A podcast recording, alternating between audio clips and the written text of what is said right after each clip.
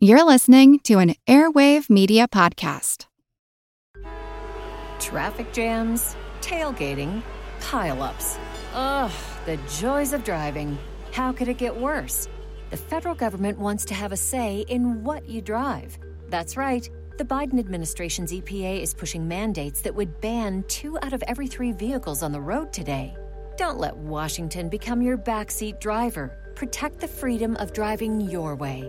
Visit EnergyCitizens.org. Paid for by the American Petroleum Institute. The French Revolution set Europe ablaze. It was an age of enlightenment and progress, but also of tyranny and oppression.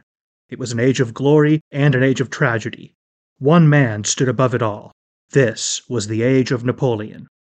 I'm Everett Rummage, host of the Age of Napoleon podcast.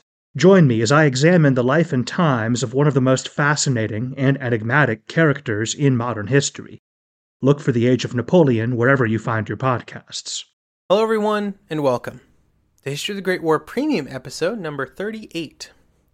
Before we dive into the primary topic of this episode, which is Ireland and conscription, I just wanted to touch on two topics. The first is how the early 20th century ideas about womanhood interacted with the push to introduce conscription in Western democracies, and the second being the interactions between Native Americans and the American government during the war, especially around conscription and volunteerism during the conflict. These are just two topics that I ended up running into while researching conscription, which I found interesting, so I'm going to throw them here at the beginning of the episode, even though they don't tie in really at all with Ireland. The main course of this episode will be around the British efforts to introduce conscription in Ireland late in the war. This was a controversial topic in the British government and was certainly not looked on favorably by Irish nationalists. When it was approved by Parliament in London, it would have important ramifications that would play an important role in increasing the tensions within Ireland in the run up to the post war Irish Civil War. Of all the villains portrayed by the conscriptionist movements, the white middle aged mother was not one that I expected to find playing such an important role during the war. There was particular concern among American conscriptionists, which in America was called uh, selective service, that the pre war peace movement, which was led mostly by white feminists, would play a subversive role against the implementation of conscription. The conscriptionists would implement a different strategy when attacking these groups when compared to males. When attacking male anti conscriptionists or pacifists, the obvious attack vector was in attacking their bravery and patriotism, calling them cowards and comparing them to women. Of course, when attacking women, they could not compare them to women, and so they called out their excessive attachment to their sons and dismissed their feelings as sentimental nonsense. In 1915, a top 10 song in the United States was I Didn't Raise My Boy to Be a Soldier, and this became both an anthem for anti war mothers and also the centerpiece for criticism from conscriptionists. For Americans, the war would be over before this conflict of viewpoints would fully resolve itself, but it would return in, during World War II. Another group that had more complex interactions with conscription than was normal was Native Americans.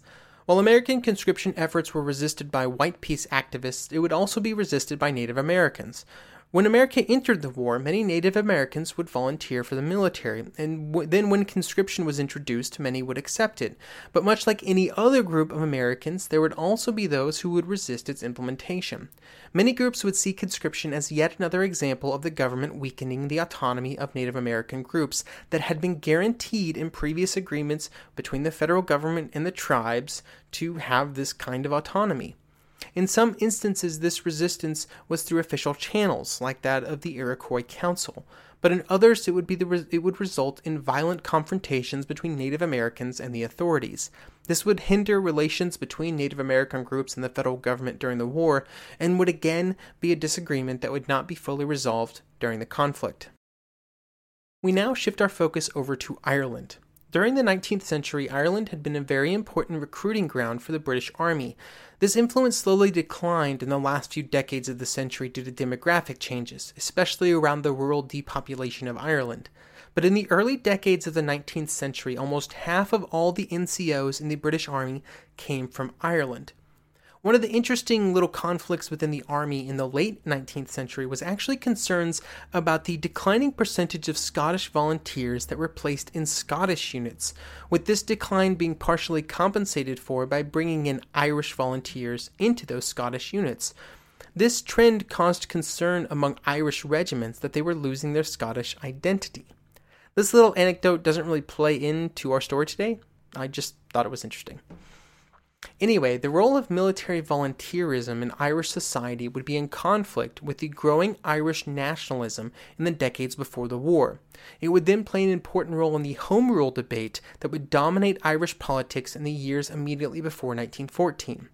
When the war started, the Irish Party leader in the British Parliament, Redmond, would pledge Irish support for the war. This was generally well received by all but the most ardent na- Irish nationalists, and in the early months of the war there would be a huge response to British calls for volunteers. Throughout August and September, thousands of Irishmen would volunteer for service, with both Northern and Southern, and therefore Unionists and Nationalists being well represented. In Glasgow newspapers, on the heels of the Home Rule Bill, which would have created a level of Irish autonomy, it would publish glowing calls for Irish volunteers, saying that men should come to the colours to, quote, defend the empire to which for the first time Ireland has been admitted on terms of dignity, equality, and mutual consent. The Irish nation, having at length secured the national liberty for which it has struggled for so long, enters simultaneously on a partnership in the empire with the sister kingdoms and other dominions of the realm overseas. Ireland no longer needs to look at the Union Jack as the ensign of the country's enslaver. Ireland stands side by side with her sister countries as enemies of the German despot. The real line of defense for Irish freedom is the line of Allied armies holding back the Germans from Belgium and France. The rush of volunteers would continue, much like in other areas of Britain, but by mid 1915, with the war looking to continue far into the future, volunteer numbers dropped drastically. In Ireland, this realization of a long war was particularly important because the agreement had been that Home Rule would not be enacted until the war was over, which in August 1914 had not seemed so bad, but now it became clear that the end of the war may be far in the future, and therefore Home Rule was as well. At the same time that Irish support for the war was in question, discussions began happening in London on the topic of conscription. These discussions began with the idea that conscription could, should be extended to all British territories, including Ireland. However, Ireland would eventually be removed from what would become the first military service bill, but it was clear even at this early stage that Irish conscription was a divisive issue among both the Irish and British politicians. Among British conservatives, led by Bonar Law, and among British newspapers that favoured conscription, there were accusations that excluding Ireland from conscription amounted to punishing the rest of the country. It was a form of favouritism when the country needed to be united in its sacrifice. On the other side of the argument, there were concerns about the amount of resistance that would be encountered when trying to extend conscription into Ireland. Lord Wimborne, the leader of the government in Ireland, would write to Lloyd George in October 1916 on this topic, saying that the fact is that it does not appear to be feasible to demand national service from any community without a general measure of consent, and of such general consent there is at present no evidence. As with everything in Ireland at this point in history, there were huge divisions within the Irish society between those in the north around Ulster and those in the south. Generally, there was huge support for conscription among northern Unionists. In this, they were led by their leader, Carson, and they were convinced that conscription needed to be introduced in all of Ireland. They would use the argument that as part of the United Kingdom, the government actually had no right to exclude a particular area of the country from obligation of conscription. This extreme support for conscription would drastically change in 1916 when discussions began in London about tying the Home Rule Bill to conscription. Now, the Home Rule Bill had only been passed when the war began, but its implementation had been delayed until the war was over. With the possibility that it would be implemented sooner, the Northern Unionists quickly soured on the entire idea. They had only went along with the Home Rule Bill in the first place because of its delayed implementation and the hope that they would be able to alter it before it was put in place. With it being used as a way of gaining support for conscription among Irish nationalists, the Northern Unionists quickly began to resist conscription. The idea of tying Home Rule to conscription would begin in December 1916, when Lloyd George became Prime Minister. Lloyd George was a conscriptionist, and the push for more conscripts would continue for the rest of the war, a push that we discussed last week. With Ireland being seen as an untapped resource, it was always a topic of discussion anytime conscription was expanded by Parliament. Lord Milner would do a good job of describing the pro Irish conscription viewpoint. Quote, the generals needed conscripts to maintain the strength of the divisions in France. These men could be found in Ireland. There would be bloodshed in taking them, but the firmness by the British government would have the moral effect there. Ireland would be better for the improvement of the men drilled. While some in the British government believed that conscription would actually help the Irish, from a political perspective, the chances of getting Irish conscription implemented were quite slim, as the Labour representative on the War Cabinet would explain. Conscription for Ireland is, I think, impossible, unless you get the assent of the Irish Party, which is not likely. If those oppose, they are sure to carry Labour with them. It is estimated that there were about 161,000 Irishmen who would be eligible for conscription that were not part of war production or agriculture. This number was important because it was quite large. It was important for the government to have a real solid number because it was accepted right from the beginning that Irish conscription would almost certainly require some number of troops as security forces to be sent to Ireland to actually implement it. The question was whether it would require more security forces than conscripts that conscription would produce. Throughout 1917, the debate on conscription would mostly just simmer, but it would not come to a boil. But with the German spring offensives in 1918 and the British Army's need for men, Ireland would once again find itself in the crosshairs.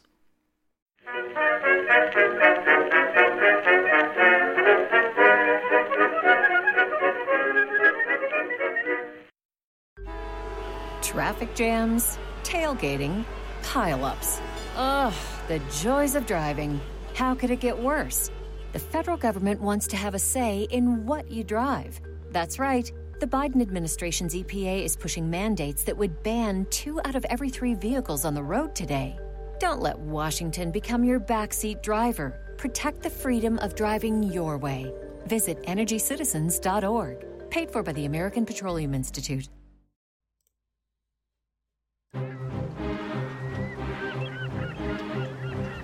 Hello, this is Matt from the Explorers Podcast. I want to invite you to join me on the voyages and journeys of the most famous explorers in the history of the world. At the Explorers Podcast, we plunge into jungles and deserts, across mighty oceans and frigid ice caps, over and to the top of great mountains, and even into outer space. These are the thrilling and captivating stories of Magellan, Shackleton, Lewis and Clark, and so many other famous and not so famous adventurers from throughout history. So come give us a listen. We'd love to have you. Go to explorerspodcast.com or just look us up on your podcast app. That's the Explorers Podcast.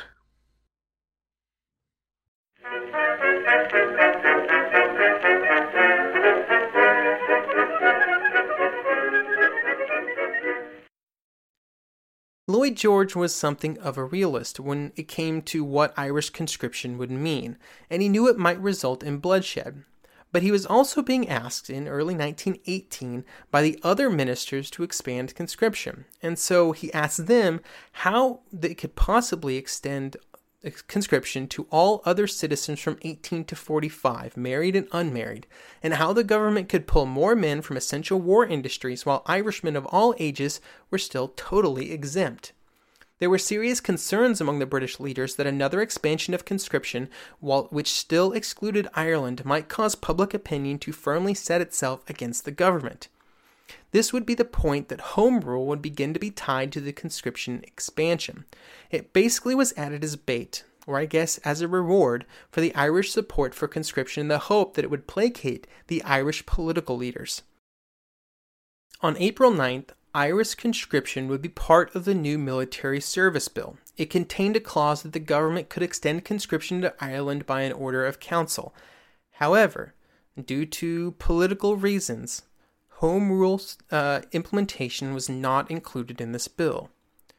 Over in Ireland, Lord Wimborne, who would soon be relieved of his post as the top British leader in Ireland, would say that, quote, I have repeatedly warned you and your colleagues of the political, food supply, and economic consequences attendant upon an, an attempt to enforce conscription in Ireland. Other British leaders agreed with him, even many who had supported Irish conscription in 1916 when the first military service bill was introduced now changed their mind. Their primary concern was that after the Easter Rising, the support for Sinn Féin, uh, who strongly opposed any British influence in Ireland, had massively increased. They brought with them not only an anti British mindset, but also an acceptance that resistance to that British influence might mean violence, and they were totally okay with that. Some Irish leaders believed that if the British tried to implement conscription, that it would that it would be violently resisted in almost every single town and village. With the shaky status of Home Rule, the Nationalist Irish Party was totally against Irish conscription, but against their very vocal opposition, the new military service bill was put to a vote in Parliament without Home Rule attached, when it was accepted with a vote to 301 to, 300, to 103, the Irish Party walked out. This was a watershed moment in Irish politics. For decades, the Irish Party had worked with the British government in London to try and keep Irish leaders in a working relationship with the British. At the same time, Sinn Féin had pursued a policy of not working with the British at all. With the conscription vote, the British pushed the Irish Party, along the moderates, into the hands of Sinn Féin, the avowed extremists. This was in many ways the beginning of the end of the once dominant Irish Party, which was soon replaced by the far less moderate Sinn Féin. With the Irish Party walkout, it would jointly pledge with Sinn Féin that they were, quote, denying the right of the British government to enforce compulsory service in this country, being Ireland. We pledge ourselves sol- solemnly to one another to resist conscription by the most effective means at our disposal. The Catholic Church, more than any other official group within Ireland, was responsible for uniting Irish opinion against conscription. In an official statement from the Catholic bishops in Ireland, they would so state, quote, To enforce conscription here without the consent of the people would be perfectly unwarrantable, and would soon and inevitably end in defeating its own purposes. It would be a fatal mistake, surpassing the worst blunders of the past four years. At the same time, the nationalist newspapers would also trumpet a very anti conscription message, with one stating that to try to enforce conscription would be an act of insanity, that it would kill every chance of a political settlement, and that it would create a new war front in Ireland. One of the reasons that the reaction to the introduction of conscription was so severe was that up until early 1918, there was a widely held opinion that the British would never try to implement conscription in Ireland. Most of this belief was due to the fact that it would be unwise to even attempt it, since it was against the wishes of the Irish party and would so clearly move Irish opinion further from that of the British, yet it had been done. And indeed, Irish opinion moved closer to Sinn Féin and away from the British. With conscription in Ireland in place, opposition began. Initially, it was quite disorganized. It did not take long for this to change, though. Some people were attending, would attend public meetings, and while they were not at this point organized by a central authority, they began to coalesce around some local organizations. In newspapers all over the country, ads began to appear that promoted local meetings. These ads used inflammatory language, like one titled Declaration of War. They generally announced a central place of protest, generally at the local center of government, and that same ad, titled Declaration of War, would describe the planned protest as, quote, a protest against the compulsory conscription of Ireland's manhood by an alien government, and to pledge ourselves to resist it by the most effective means at our disposal. As the protest grew in size, the government began their response. On May 16th, a large number of Sinn Féin leaders were arrested, with 73 immediately sent to England. The fact with the hope with this move was that Sinn Féin would lose its cohesion, with most of its leaders off in English jails, but this was not the outcome. With so much protesting happening in Ireland, back in London the tone of discussions changed. There were no longer discussions about home rule or other ways of sweetening the deal. Instead, the topic of Irish conscription moved on to one of the authority of Parliament. This meant that more troops were sent to Ireland to make sure conscription was carried out. This also meant that the equation for how many troops the army expected to gain from Irish conscription versus how many it took to keep the peace drastically changed. By June, there were over 100,000 British troops in Ireland, and up to that point, there had been almost no successful conscriptions. That old 160,000 number that had been used in the push for conscription would never materialize, mostly because the Irishmen refused to even register with the government, let alone show up when conscripted. The problem with Irish conscription would never be solved during the war. Instead, the war would end, and that would remove the problem. However, the long lasting consequences of the attempts of the British to put conscription into place would not go away. The Irish party found itself without a base of support, and with it went the most moderate voice of the Irish nationalists. Ireland was on its way to civil war. Later this year, in our mainline History of the Great War episodes, we will cover that Irish Civil War in detail, and this will be sort of the start of it.